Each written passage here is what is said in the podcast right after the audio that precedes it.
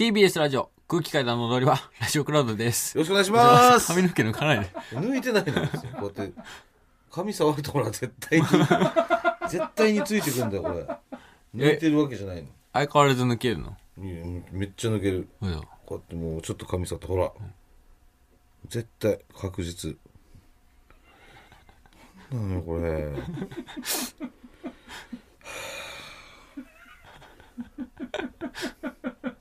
ほらなんだよじゃん。いやいやでも一本もやっぱりないっていう状態にしたいじゃん。あ、取れなかった。抜けないで右はああ取れたちょっとやってみてよ。どう？なんで前から行かないの？なんで前から行って。抜けないやったやったもうさんじゅっぷんぐらい抜けてまたまた抜けてやめろいやいや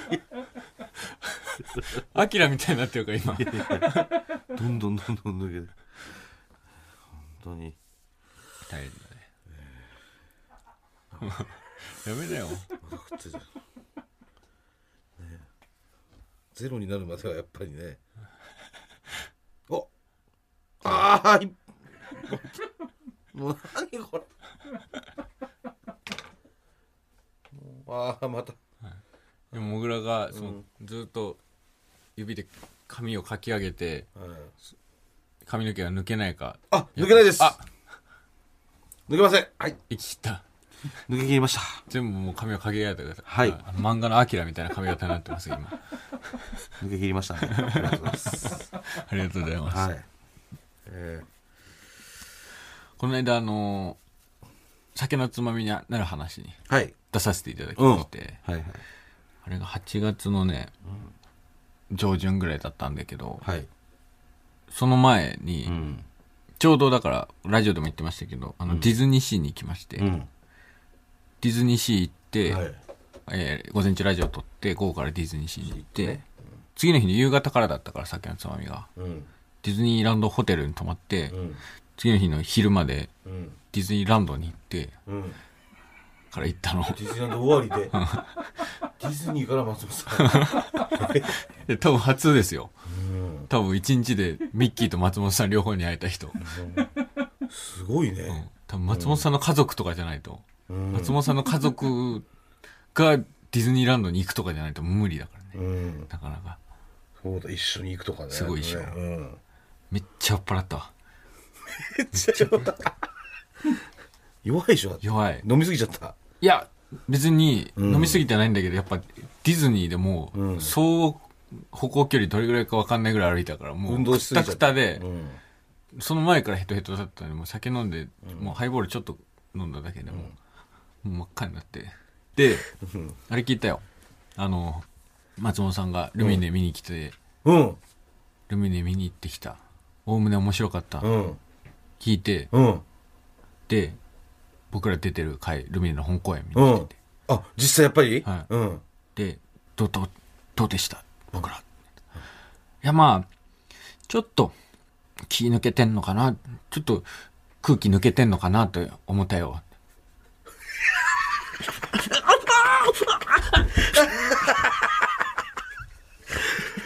もうやっぱりもうディズニー行ったりしてるからそれがもうバレてんじゃん。もうディズニー行ったりしてじゃあおおむねの中のおおむねに入ってなかったってことじゃなんかまあ全体的に、うん、まあおおむね面白かったみたいな、うん感じだったなって、うん、で奥さんは一番笑ってたけどってあえそのルミネで松本さん奥さんとご家族で見に来て、うん、あそうご家族で見に来てそう、えー、チケット買って、うん、買って買ってきたらしいえー、なんでそうだから時々だから毎回行くときはチケット買ってんだってじゃあもうそれえあのもぎりでそのもも表から普通に入ってってことのえー、そうなんだらしいよ。やっぱり劇場そのそういうのも含めて劇場が好きってことなのかななのかな。最初にこうチケット買って、うん、入って席ここだっつって入って、でこう見るっていうのが、うんうんえー、ザコントは面白かったよっていう。ありがとうございます。え、俺らが？そう。ありがとうございます。嬉しい。ルミネは気抜けてたと。空気抜けてる。空気抜けてる。まあディズニー一体してるからな。そうだろうな。やっぱりな。だって前なんだっけなんかで無限大か、はい、無限大のさ、はい、でやった時にさ、はい、一言目お前さ、はい、じゅうごもじぐらい噛んだ時あったよね。あったね。なんだっけな。名店してさ、わあこんなこんなとこにラーメン屋できてんじゃん。うん、腹減ったしラーメンでもかっけくくくくラーメンでもかくく食ってくか。ベテランだったらすいませんもう一回やりますって言ってあれひどかったな。もう一回やる。ディズニーやっぱディズニー行ってからだよなやっぱ。ディズニーは関係ないですけど。ディズニーは関係ないですけど。本当にだから噛むときは噛むんだよな。うん、まあでもね、うん、そのもうだから空気入れて空気入れて、はい、もうパンパンにして。パンパンでね。パンパンにします、うん、はい、えーまあ、パンパンではないんですけども、えー、パイパンの方からあどうもどうも届いております。パイパンワークマンの方からです、はいえーまあ、一応ねパイパンワークマン先にちょっと説明させていただくと、はい、以前のパイパンティーチャーという方からですね、うんはいえー、メールをいただいて、はい、でそのパイパンで教師やってますと、うん、でもパイパンの方がなんかこう、うん股のあたりがすっきりして、うん、頭もすっきりしますみたいな感じのことですよね、うんうん、でそれに続いて先週ですね、はいえー、パイパンパン屋さんから、うんえー、メール来まして、はいまあ、パイパンの方がなんかパンもなんか焼く効率とか並べたりとかも、はい、なんかスムーズでなんか一個その考えることが減るんでいいですよみたいな感じのことでね、はい、でそういうだからなぜかこのパイパンの方がそのパイパンのすすめみたいな、うん、パイパンワークマン、えー、パイパンワークマンの方々からメールが届いてるというのが今の状況でございます、うん、だからもういろんな職業集めても村作りましょう、まあ、パイパン村をねパイパンビレッジ、えー、まあでもあれじゃない花とかさ草とか生えないんじゃない、うん、木とか師匠みたいなこと言うね、えー、というわけでパイパンワークマン、えー、ラジオネームパイパンコンサルパイパンコンサルコンサル名前の通り、はい、アイティー 関係のコンサルタントの仕事をしているパイパンですごろくねんまえからブラジリアンワックスとレーザーのダブルで脱毛をしていて、はい、快適なパイパンライフを送っています、はい、職業がデスクワークの時間が多く蒸れやすいので、うん、本当に最高です、うん、以前知り合った男性で、はい、高所で仕事をしているため、うんハーネスが食い込んだ時に陰毛が引っ張られて痛いからパイパンにしているという方がいました、はい、男女関係なくパイパンはいいものですよ、うん、お二人もぜひ一度試してみてはどうでしょうかと、はあ、なるほどコンサルタントコンサルが村に来てくれましたパイパンコンサルさんが、はいえー、ありがとうございます、はい、入村してくれました、はい、まだまだ来てます。おラジオネーム、はい、はちみつふとしはじめましてはじめましてパイパンセラピストですセラピストだ僕は日々人の話を聞き、はい、人の心を癒すために一生懸命働いています、うん、パイパンにしてから仕事の調子も良くなりました、うん、僕の股間も相手の心もスケスケになったってことですね、うん、パイパン仲間が増えることを祈っています、はい、セラピストはねセラピストセラピストいいですねやっぱりパイパンでもへこたれたり誰かに話聞いて、ねうん、セラピーしてほしいときありますから、ね、もう早そうかなって思ってますみたいな時にね、うん、パイパンセラピストの話聞いてもらって聞いてもらえば、えー、やっぱりパイパン、パイパンでいきますみたいな、えー、ラジオネームマルコ先日のアフタートークで、はい、パイパンパン屋さんのお話がありましたが、はい、私は、うん、某中央官庁に勤めるいわゆる官僚ですパイパン官僚だ今年に入って医療脱毛を始め、はい、今ではすっかりパイパンになりました、はい、パイパンライフ快適すぎて仕事もはかどってます、うん、ぜひパイパン官僚をパイパン職業図鑑に加えてください、はい、よろしくお願いします。いやありがとうございます。官僚まで官僚、はい、まあ、官僚記者もでかいんじゃないですか。いや官僚でかいですよ。官僚はやっぱ結構根幹をになってもらえますから。そうですよね。官僚来ても先生いて、はい、うん、セラピストもいて、はい、えー、で、えー、パン屋さんパン屋さんがいるから、まあ、食もいける、まあ、食いけるだから、うん、パイパン不動産がパイパン、まあ、家ね、うん、うん確かにね、えーまあ、この辺りが今日今週送ってくれた、まあ、パイパンの方々ですね。パイパン村に入村してください、はい、結構レアな、うん、もう官僚とかが確かにねハマったんで、えー、結構あともうだから衣食住が生活の基本だとすると、うん、まあでもまだねやっぱり、まあ、教育もいますし、うん、パイパン服屋さんとかがまだいないですね。あそうね、パイパンアパレル店、それこそ、うん、アパレルの方にないっていうのも珍しいですよね。確かにね、ね、なんなんかパイパン多そうですけど、なんとなくなんとなくですよ、うん、なんかその服がね、うん、ここのなんかパイパンの方は、うん、ね、なんていうのこう際どいものをね履けるみたいな、うん、ありそうですけどね、はい、うん、えー、まあ揃ったからどうなるんだって話ですけどね村にいいじゃん動物の森みたいでパイパンの方々を動物の森だと思ってるんですけどえー、では続きましてこちらのコーナー行きましょう。失礼したコーナーまた不穏ですね不穏いいよそのセットもドンってきそうだなこれドンってくるよこれドンってうわ不穏ですえー、このコーナーはですね、えーまあ、皆さん、えーまあ、ご自宅の部屋だったりとかね、うん、えーまあ、自分の領域にですね、うん、なんだこれもう見たことない、うん、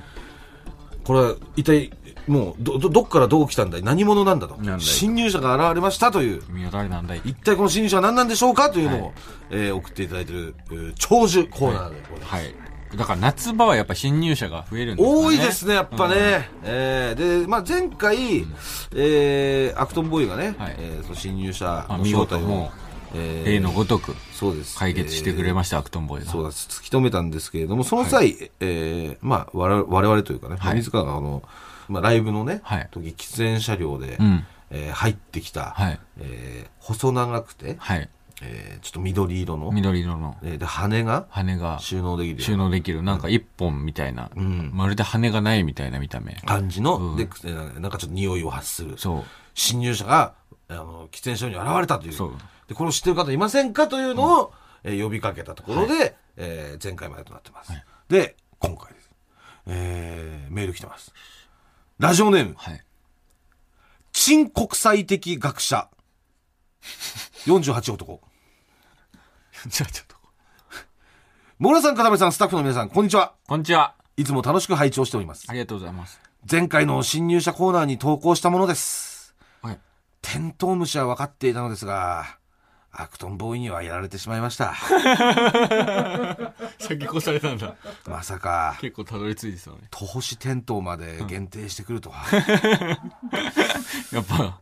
すごいアクトンボーイは。テントウムシだけに手も足も出ませんでした、うん、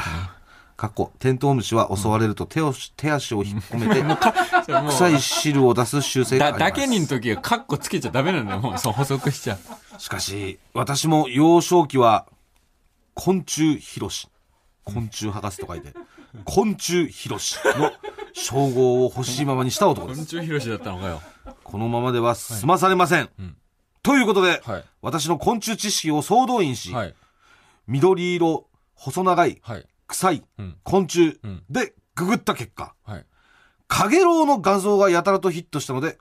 おそらくカゲロウだろうと当たりをつけて再検索。カゲロウ。草カゲロウの数種が匂いを発するということを突き止めましたということで、はいはい、ちょっと画像がないんですけど。画像ない。ないんです。草カゲロウ。草カゲロウ。今はちょっと画像出しますんで。はい。はいこちらです。草カゲロウの数種。あっあらどうですかあれこれだったかなうわあれ羽あるもんな、でも。これじゃない。どうなんだろう。草かげろう、うん、はい、なんかピンときてない。ああ、でもあ、えー、うー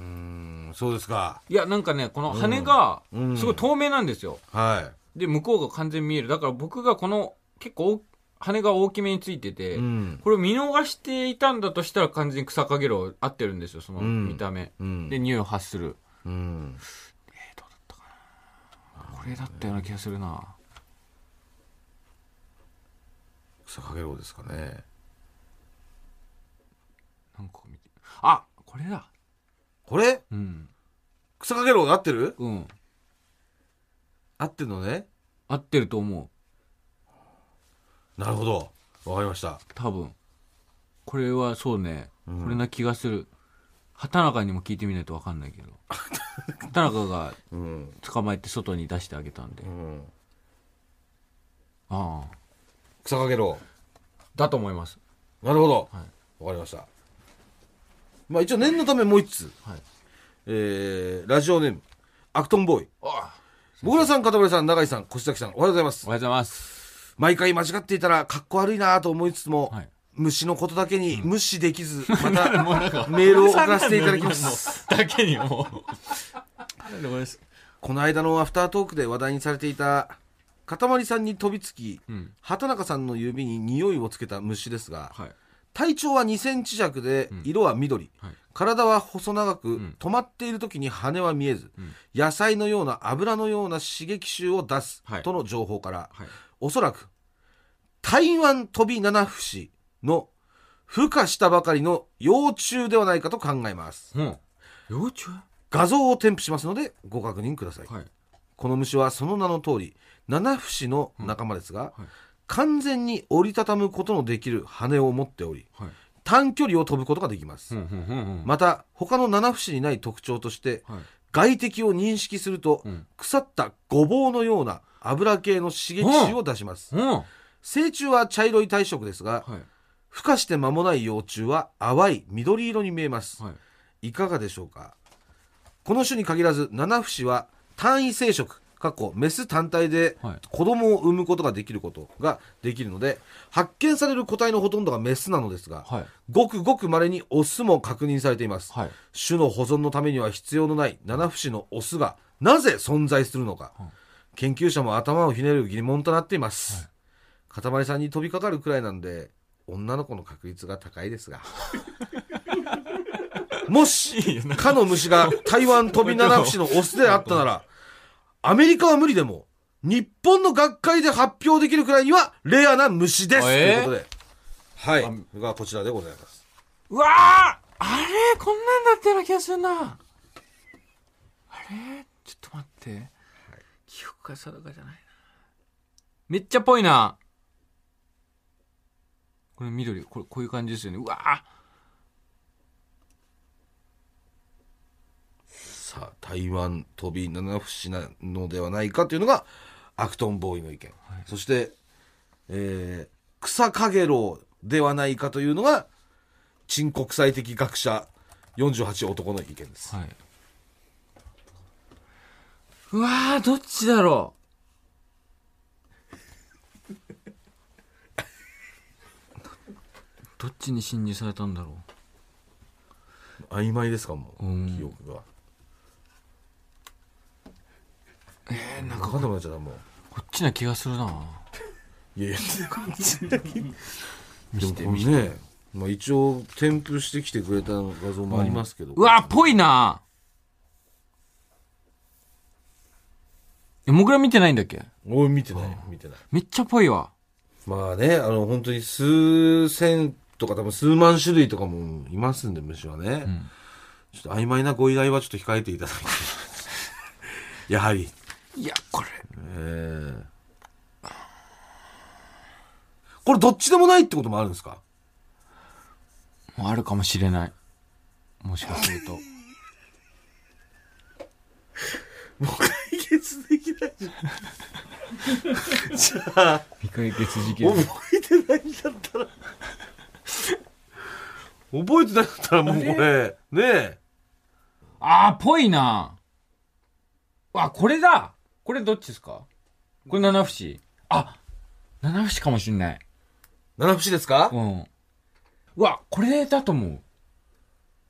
七節でした。アクションボーイ正解。というわけで、陳国際的学者よんじゅうはちごうとこもですね、